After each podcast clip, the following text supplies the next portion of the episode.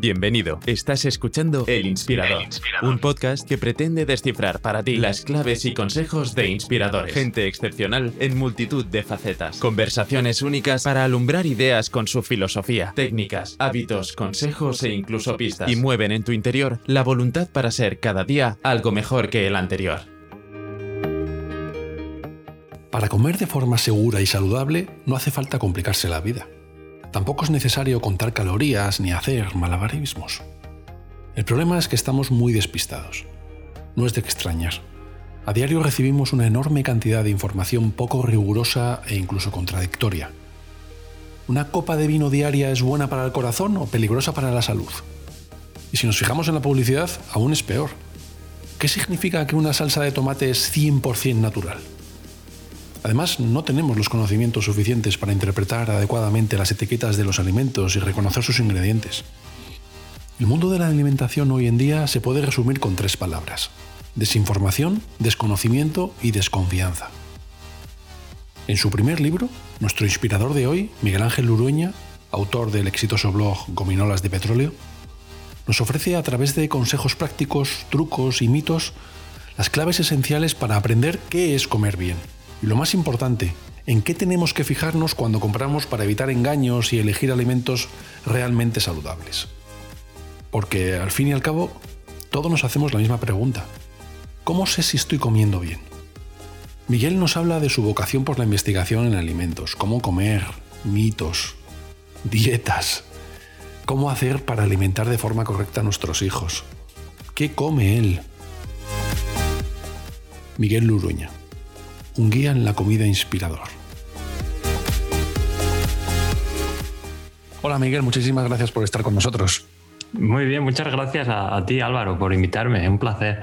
El otro día vi tu presentación del libro en el espacio Fundación Telefónica y para mí puede que haya otros sitios con más solera o más categoría, pero ese sitio es de los mejores para presentar un libro. He estado varias veces. Enhorabuena. ¿Qué sentiste allí? Porque el sitio es espectacular. Sí, pues muchas gracias. La verdad es que el sitio es extraordinario. Eh, ya, bueno, desde el punto de vista de la arquitectura, que yo de arquitectura no tengo mucha idea, pero, pero me, encanta. Y, no había estado nunca, no había tenido el placer de ir nunca. Y, bueno, ya de entrada pues se ve, se ve que el sitio es, espectacular. Y, bueno, no solo por la arquitectura, sino también por, o sea, no solo por la arquitectura pura y dura, sino también por lo que te transmite, pues por, es muy acogedor. Además, bueno, por las circunstancias en las que estamos, pues no había mucha gente y estábamos, bueno, pues como, como entre amigos. Así que, bueno, con la compañía de Laura Caorsi, que es una gran periodista, además de, de compañera, y amiga y, bueno, pues muy bien, encantado, la verdad. Sí, es que el sitio permite, no es el típico en el que tú te estás en un estrado y tal, es que el, no, o un escenario, es que el sitio es como muy acogedor y el autor está en primera línea, pero también en contacto con el, con el personal. ¿Cómo es la disciplina de escribir un blog? Hemos hablado con varios blogueros aquí en este podcast, uno de ellos con José María Galeacho del Aristócrata, que durante años y años y años han publicado de una forma consistente, con análisis, con una dedicación altísima, que ahora, claro, cuando se mira en perspectiva hacia atrás, parece fácil, pero los comienzos y el intermedio es duro. ¿Cómo has desarrollado esa disciplina y cómo conseguiste mantener? Pues sí que es, duro porque hay que trabajar mucho de forma constante y, bueno, de hecho, pues en los últimos meses no he podido dedicarle tiempo al blog, he ido dedicándole tiempo a otras cosas y, bueno, pues ahora mismo está en pausa, espero relanzarlo próximamente, en breve. Pero, pero sí es verdad, yo al principio cuando comencé a escribirlo hace 10 años, pues eh, por una parte decía, mm, a ver si, bueno, no hay mucho sobre esto, eh, igual me pongo a escribir y, si gusta, pues empieza a escribir la gente también sobre ello.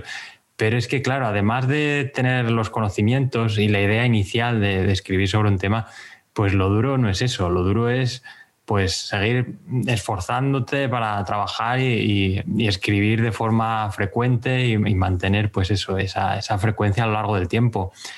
Y bueno, yo me lo planteaba al comienzo como era, escribía artículos breves, eh, publicaba todos los viernes, una vez a la semana.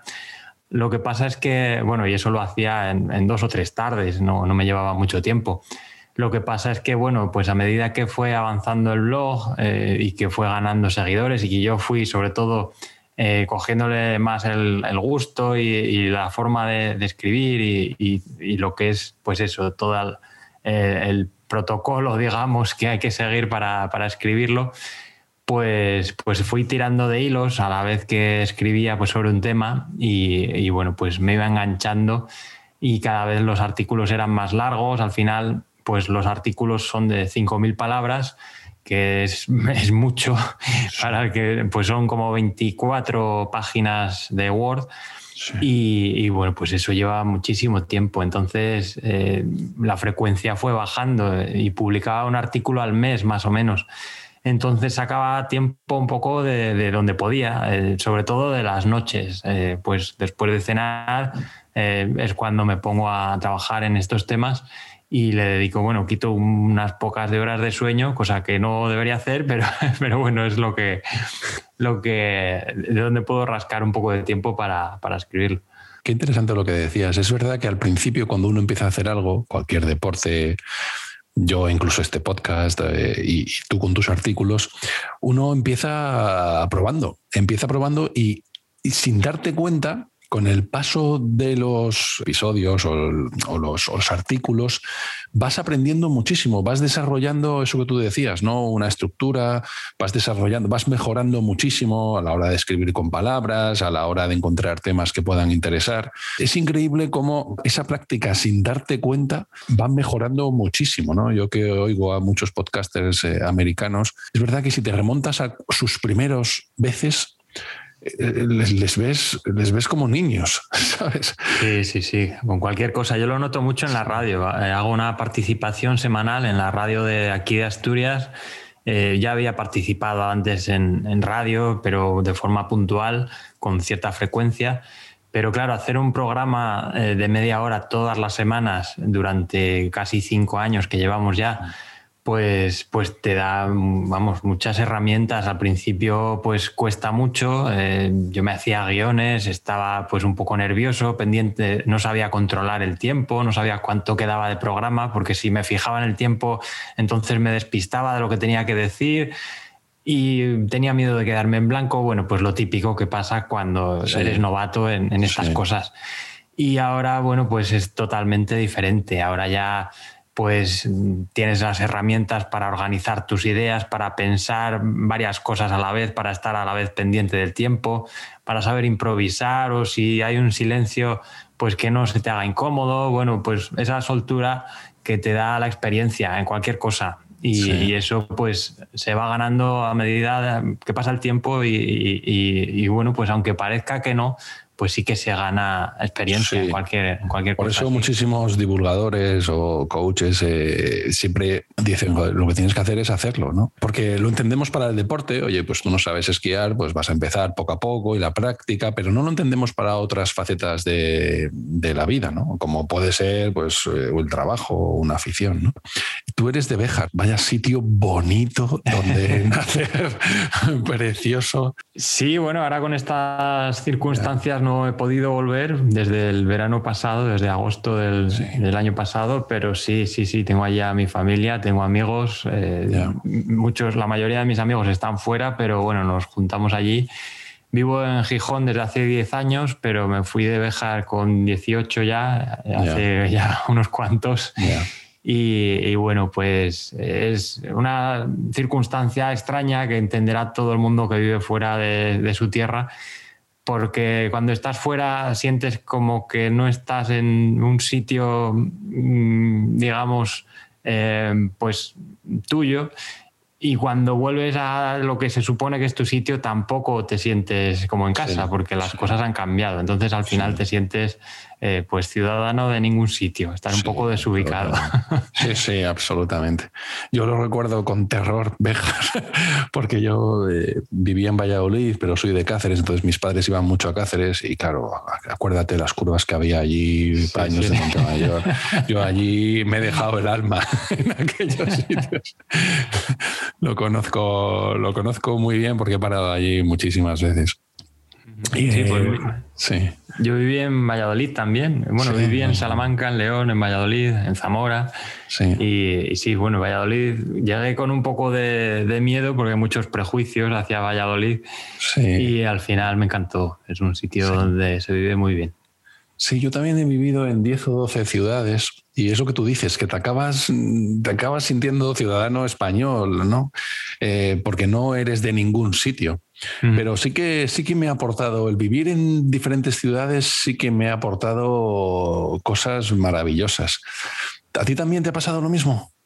Sí, sí, claro. Vas, pues sobre todo la gente que conoces, eh, la forma de, pensar, de, que parece que no, pero cambia, cambia la forma de pensar de cada sitio eh, cambia mucho. Y eh, bueno, dependiendo de. En Castilla, por ejemplo, se nota, hay menos diferencias entre, entre las ciudades y que hay como una forma de ser bastante común. Pero cuando viene a Asturias, pues es completamente diferente. Sí que se notan muchas diferencias. Eh, a veces caemos en tópicos, pero es verdad que muchos tópicos tienen su razón de ser. Sí, por supuesto. Lo que pasa que es lo que tú decías, ¿no? Que pensamos que hay unos mitos o unos prejuicios también en alimentación, que ahora hablamos de ellos. Pero yo siempre lo digo, si es que gente maja hay en todos lados y gilipollas hay en todos lados. Entonces se te acaban quitando mucho. se te acaban quitando muchísimo los mitos, ¿no? ¿Cuándo sentiste, estudiaste en, Salamanca, cuándo sentiste ese impulso por divulgar sobre alimentos? ¿Fue desde el principio? Pues a mí siempre me ha gustado enseñar cosas, eh, porque para mí enseñar es compartir algo que me gusta. Y, bueno, pues desde pequeño me acuerdo que, cuando jugaba en la calle con mis amigos, pues si encontraba una planta o algo, bueno, yo era un poco el niño repipi, este de, pues mira, esto es no sé qué. Pero no por ser pedante, sino porque me gustaba compartir eso. Mira, pues este bicho eh, tiene no sé qué, o esta otra cosa hace no sé cuál. Porque como a mí me encantaba saber eso, pues me parecía que a otras personas también les podía gustar. Y luego cuando empecé a, interesarme por la ciencia, gracias a, pues a programas de televisión, sobre todo, pues, pues tuve claro que lo que me gustaba era eso, la ciencia de las cosas cotidianas.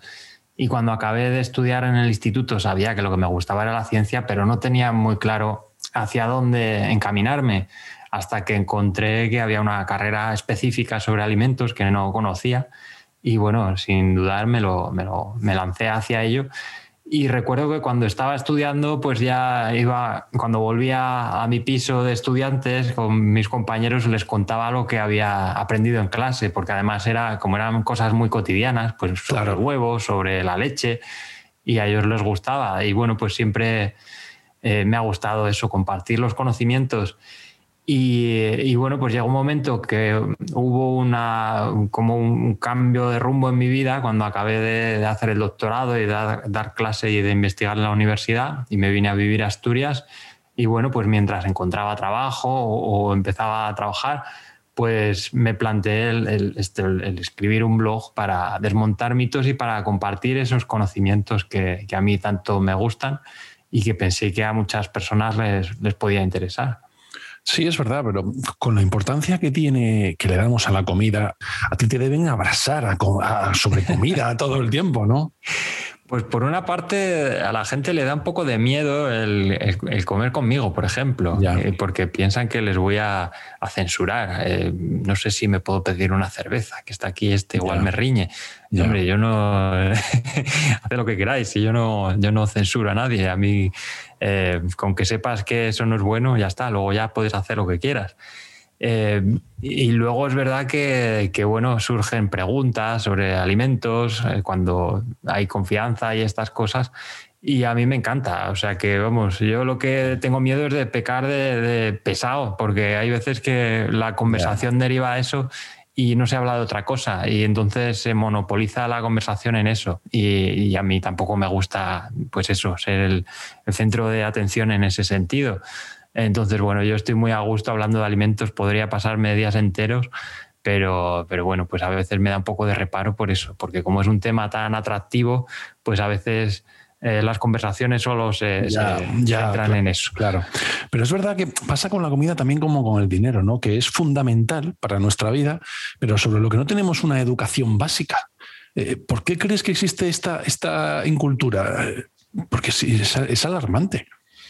Pues sí, desde luego que sí. Creo que habría que hacer cambios en el sistema educativo para, para bueno, lo primero para, para dejar de, memorizar cosas, que es verdad que hay cosas que hay que memorizar porque no se pueden aprender de otra forma, pero bueno, yo sin ser experto en educación, lo que veo, lo que la sensación que tengo es que seguimos en esa, en esa dinámica de aprender cosas de memoria y falta el razonar y el, y el organizar y el relacionar conceptos y el, y el entender que la realidad no está compartimentada, que todo está relacionado, que no puedes estudiar pues esto por aquí y aquello por allí como si fueran cosas completamente diferentes.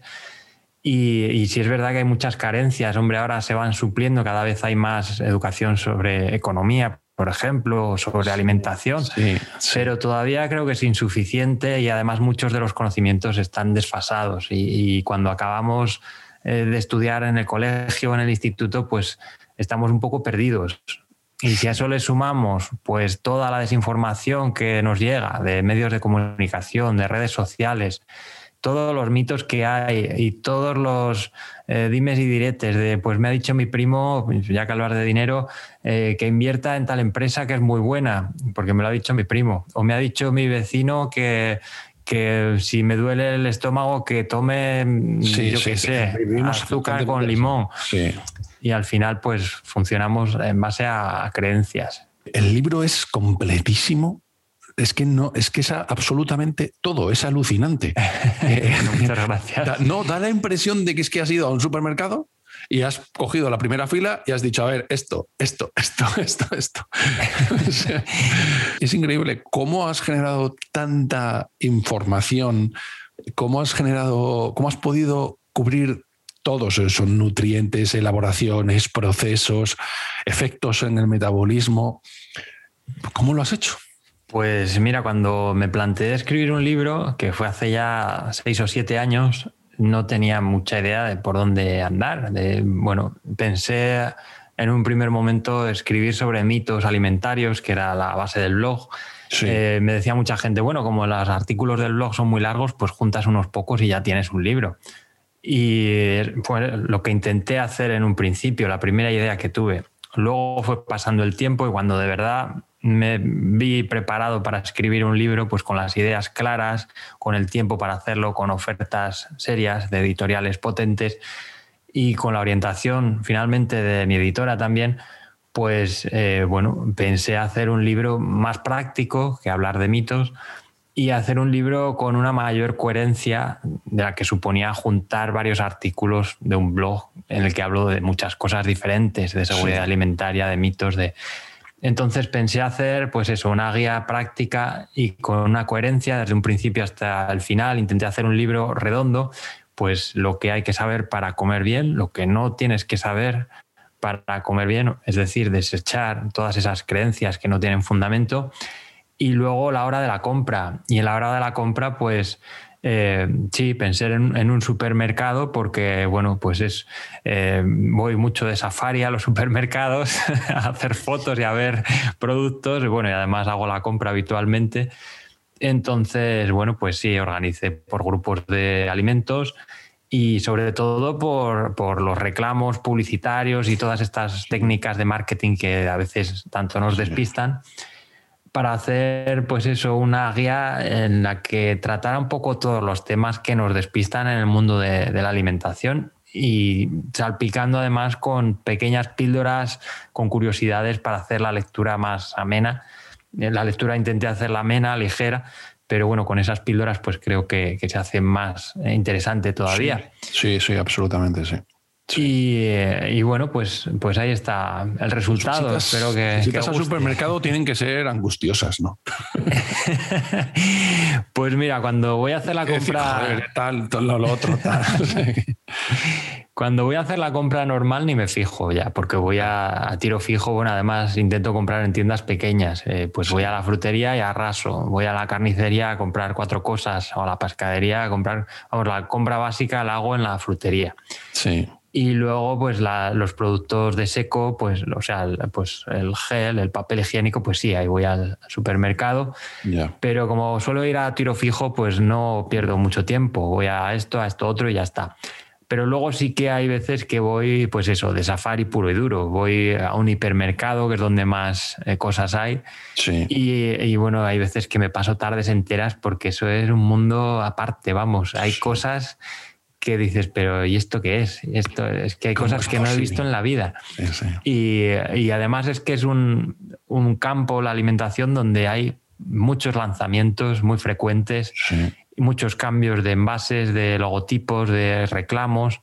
Y bueno, pues cada vez te sorprende una nueva estrategia publicitaria, pues eso, un poco retorcida, poco ética o dentro de la legalidad muchas veces, pero que dices, madre mía, cómo le han dado vueltas para conseguir hacer esto, para lanzar este mensaje que nos induce a pensar esto sin incumplir la legislación y dando a entender lo que quieren que pensemos. y es que a veces se hacen, pues eso, auténticas virguerías. ¿Cómo es tu alimentación, Miguel? Pues muy sencilla, no hago ninguna cosa extraña, vaya. Eh, pues intento priorizar los vegetales, eh, pues frutas, verduras, hortalizas. Me gusta muchísimo la fruta desde pequeño, no porque sea saludable, sino porque me gusta mucho su sabor. Eh, y bueno, pues intento no comer nada. Vamos, no tengo en casa nada que sea insano. Eh, pues tengo dos niñas pequeñas y que, eh, claro, cuando salimos por ahí, pues sobre todo antes si íbamos a comer a un restaurante, pues siempre llega el camarero a darte un chupachus o una chocolatina. Pues eso lo que hacemos es, si han comido postre, porque a veces me dicen, eres un, eh, eres un talibán, seguro que a tus hijas no les dejas comer nada. mis hijas cuando salen a comer a un restaurante porque es un día especial, pues piden postre si quieren, no pasa nada. Bueno, la cuestión es que si ya han comido postre, pues lógicamente no se van a comer también una chocolatina. Entonces, bueno, pues eso lo guardamos y va ahí al, cajón de, la roña, que digo yo. Y bueno, pues un día especial que les apetece, oye, pues dame una chocolatina. Bueno, pues ahí está la chocolatina. Cuando van a sus cumpleaños, porque es que yo también tengo dos hijos y es complicado hacer una alimentación sana con ellos, ¿no te parece?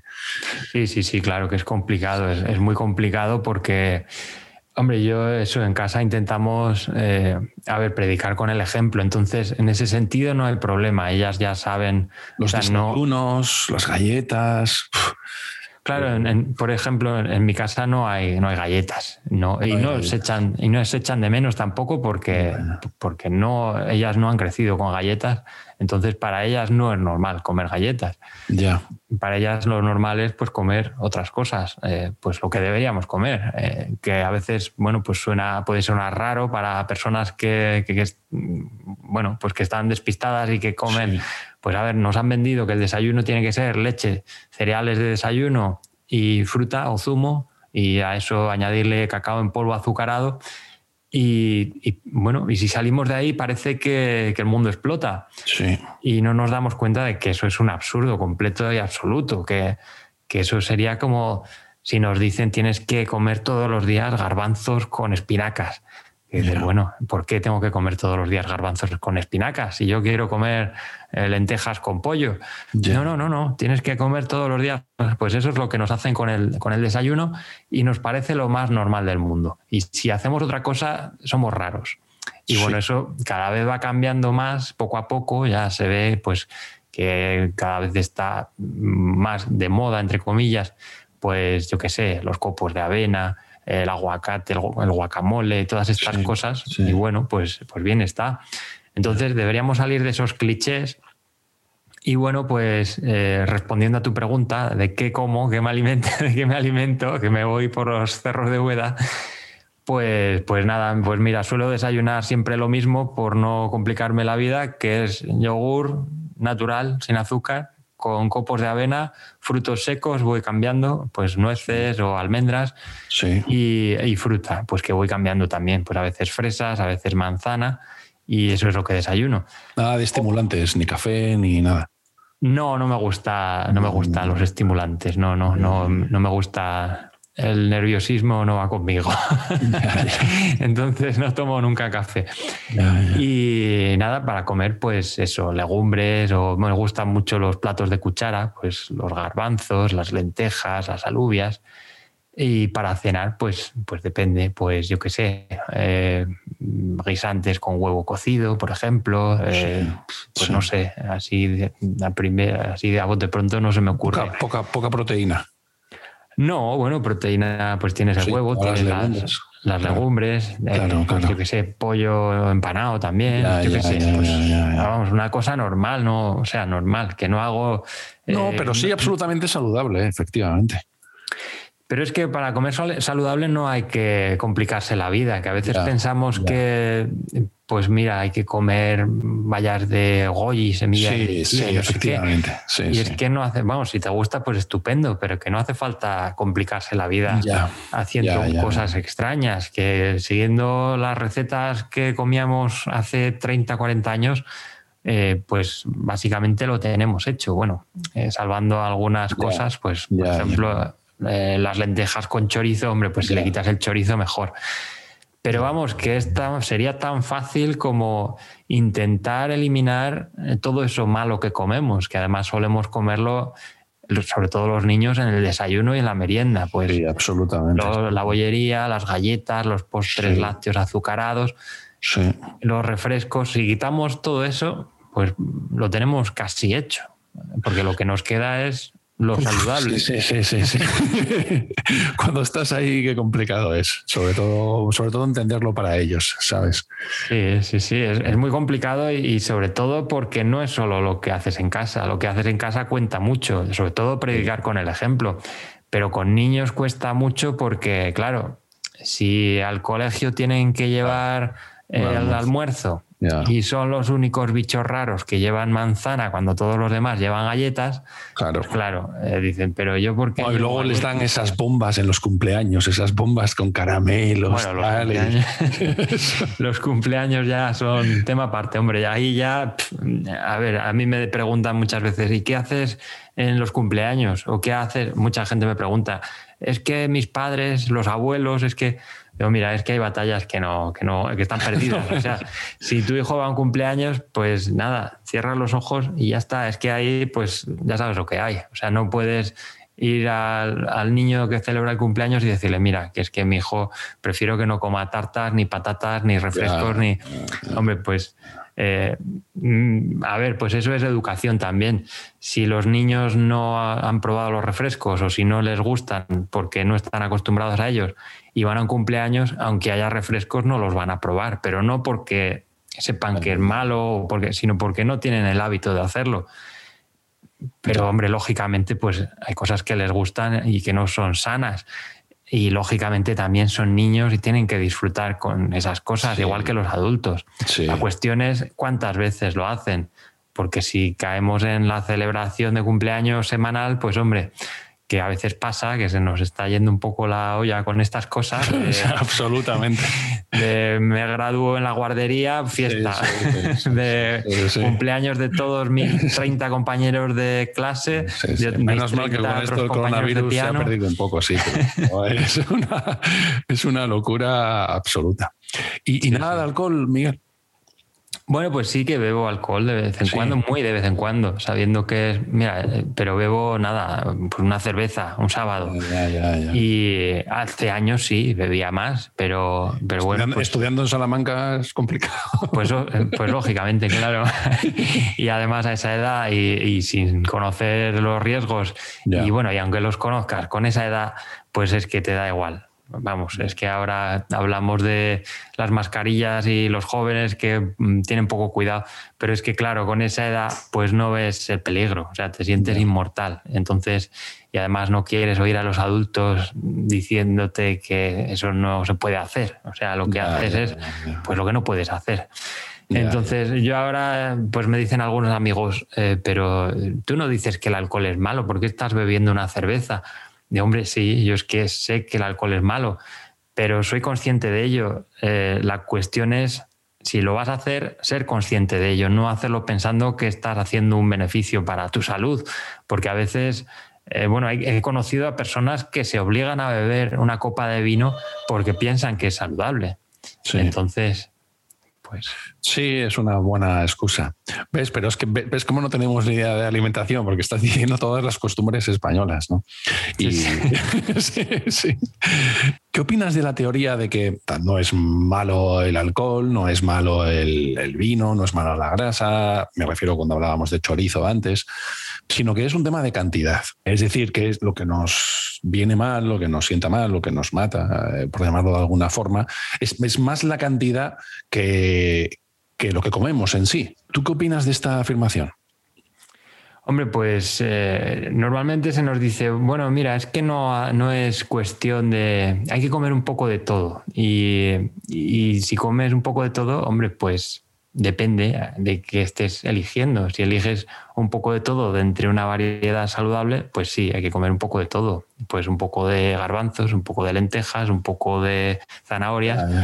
Pero si dices hay que comer un poco de todo, pues de eso, un poco de chorizo, eh, un poco de donut, un poco de no sé qué, hombre, pues no. Entonces. Aunque sea poca cantidad, no.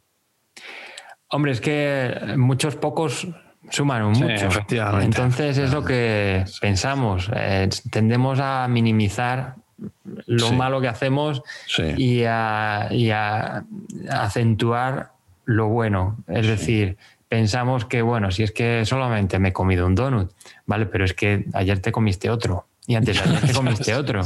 Y así todos los días. Y además es que no es solo un donut. Además es que luego te has tomado una copa para después de comer y luego has hecho no sé qué. Pero luego vas a correr 10 minutos al parque y dices, bueno, ya está, he corrido 10 minutos. Vamos a ver si es que 10 minutos corriendo no es nada. Ya, ya, ya. Eh, hombre, ahí, pues sí, te puede costar esfuerzo, pero es que eh, no es nada. eso no, no es.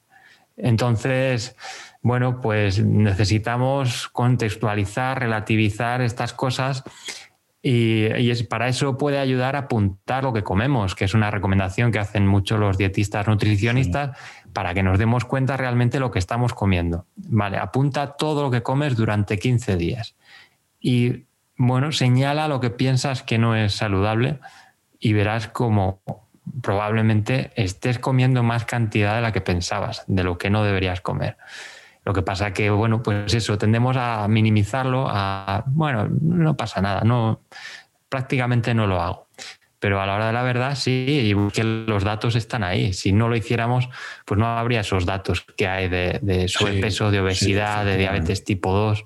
Sí, qué interesante lo de apuntar para darte cuenta realmente, ¿no? Porque al final acabamos cogiendo y, y, lo olvidamos, pero es verdad que esa acumulación sí se puede ir, que puede ir cargando, ¿no? He apuntado muchísimas anécdotas que he leído en tu libro porque yo pensaba que sabía de comida, pero lo he puesto todo bajo el, la epígrafe de flipo. Eh, cuando, cuando, dices las patatas es mejor comerlas más frías que recién hechas, los tres tipos de jamón de york que, hablas, o, que la carne no, tiene, no contiene antibióticos, ¿no? Eh, sino que son las bacterias que han resistido las que nos pueden acabar trastocando. ¿no? Es un montón de anécdotas de muchísimas, de, de, todo, es, es, es interesantísimo. Eh, una pregunta personal. Yo tengo esa teoría de que los carbohidratos eh, hinchan, que los carbohidratos sientan mal al cuerpo. ¿Eso es verdad, mito? Bueno, es verdad que hay alimentos que pueden favorecer los procesos inflamatorios. Y, bueno, ahí es un terreno en, el que voy con pies de plomo porque no soy dietista nutricionista, entonces no estoy muy especializado en, en el libro hablo de generalidades, que es lo que controlo. Sí, hablas, pero no es un libro de dietas, es un libro de alimentos. claro, entonces lo que, en lo que respecta a nutrición solo hablo de generalidades, porque son cosas muy básicas, bueno, pues que conozco, pero no hablo con detalle de procesos, eh, pues eso, de procesos inflamatorios, de procesos metabólicos, porque es algo que, no controlo, que no es mi especialidad.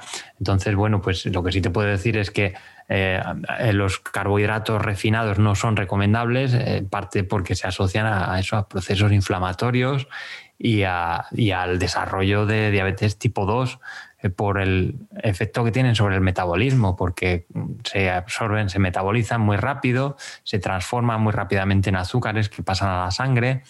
Eh, el páncreas tiene que segregar insulina para mantener los niveles de azúcar en sangre dentro de unos límites que no sean dañinos para nuestro organismo. Y si eso lo hacemos a menudo, pues estamos obligando al páncreas a, un sobreesfuerzo. Al final se hace resistente a la insulina y, bueno, pues, pues al final se desarrolla una diabetes tipo 2 por el abuso, pues eso, de azúcares y de, y de carbohidratos simples, refinados. Como puede ser pues refrescos, harinas refinadas y todo este tipo de cosas. Me gustaría agradecer tu tiempo con un regalándote un libro, Miguel. He visto que, que te gusta la historia. Tienes un montón de pues libros detrás. ¿Cuáles son tus preferencias? Pues muchísimas gracias. Pues nada, me gusta un poco, pues nada, muchos de aquí son de mi mujer también. ¿eh? pues aquí tengo libros de Ken Follett, bueno, Los Pilares de la Tierra, que es uno de los libros que me gusta mucho porque es uno de los primeros libros, mm, digamos, serios que leí, bueno, serios. sí, sí, una novela densa. Ya, eso es. Pero me gusta mucho la ciencia ficción que están por aquí. Sí, efectivamente. Eh, pues tenemos Un Mundo Feliz, por ejemplo, que lo leí cuando fui cuando iba al, ay no, este es Wick.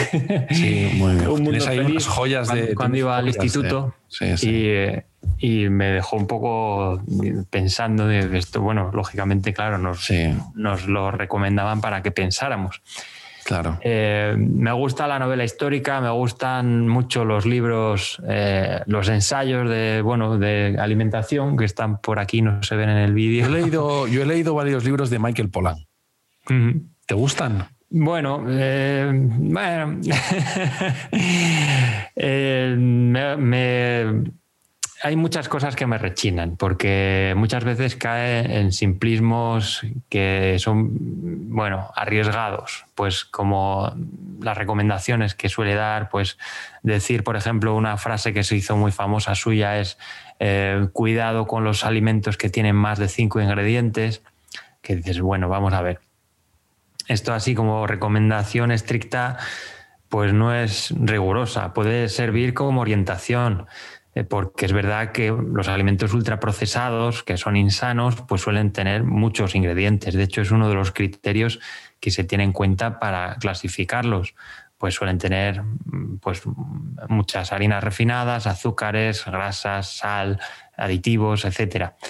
Pero eso no significa que sea un criterio único e, e inequívoco para clasificar un alimento insano, porque si cogemos un guiso de lentejas, pues veremos que tiene muchos más de cinco ingredientes y eso no lo hace insano. Sí, Entonces, bueno, pues en ese sentido, Michael Pollan, eh, pues no me gusta esa faceta de eso, de reduccionismo, pues me parece un poco arriesgada. Pero por otra parte, pues sí que dice cosas muy interesantes, sí, sí, desde luego. Lo que pasa es que, claro, hay que, eh, pues eso, diferenciar el grano de la paja y si no contamos con los conocimientos suficientes para hacerlo, pues, pues podemos acabar un poco desorientados. Pero bueno, eso ocurre con cualquiera, en cualquier caso, con todos sí, los temas. Sí, es que al final sí, o te dan unas normas básicas claras o si no estás muy perdido eh, para, para, para, los que no conocemos, ¿no? Hace unas semanas entrevistamos a Javier Santamarta, que es un escritor de, historia. Son dos libros los que ha escrito. Primero, Siempre tuvimos héroes, que trata sobre repasar algunas biografías de esos héroes españoles que han quedado un poco en el olvido y que sin embargo contribuyeron a la historia de la humanidad de una forma increíble. Pues como el famoso Balmis con, eh, con la enfermera Zendal, pues la Malinche y muchísimos héroes. Es un libro precioso. Escribió el segundo dedicado a, a mujeres que hayan pasado desapercibidas o que hayan contribuido a la historia de España de una forma, de una forma importante.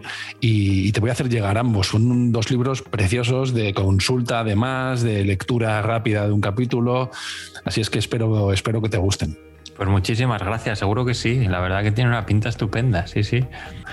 Ha sido un placer hablar contigo. Muchísimas gracias por tu tiempo. Igualmente, pues nada, muchas gracias a ti y un placer. Cuando quieras, ya sabes dónde estoy. Muy bien, Miguel. Hasta la próxima. Gracias. Hasta la próxima. Gracias. Adiós.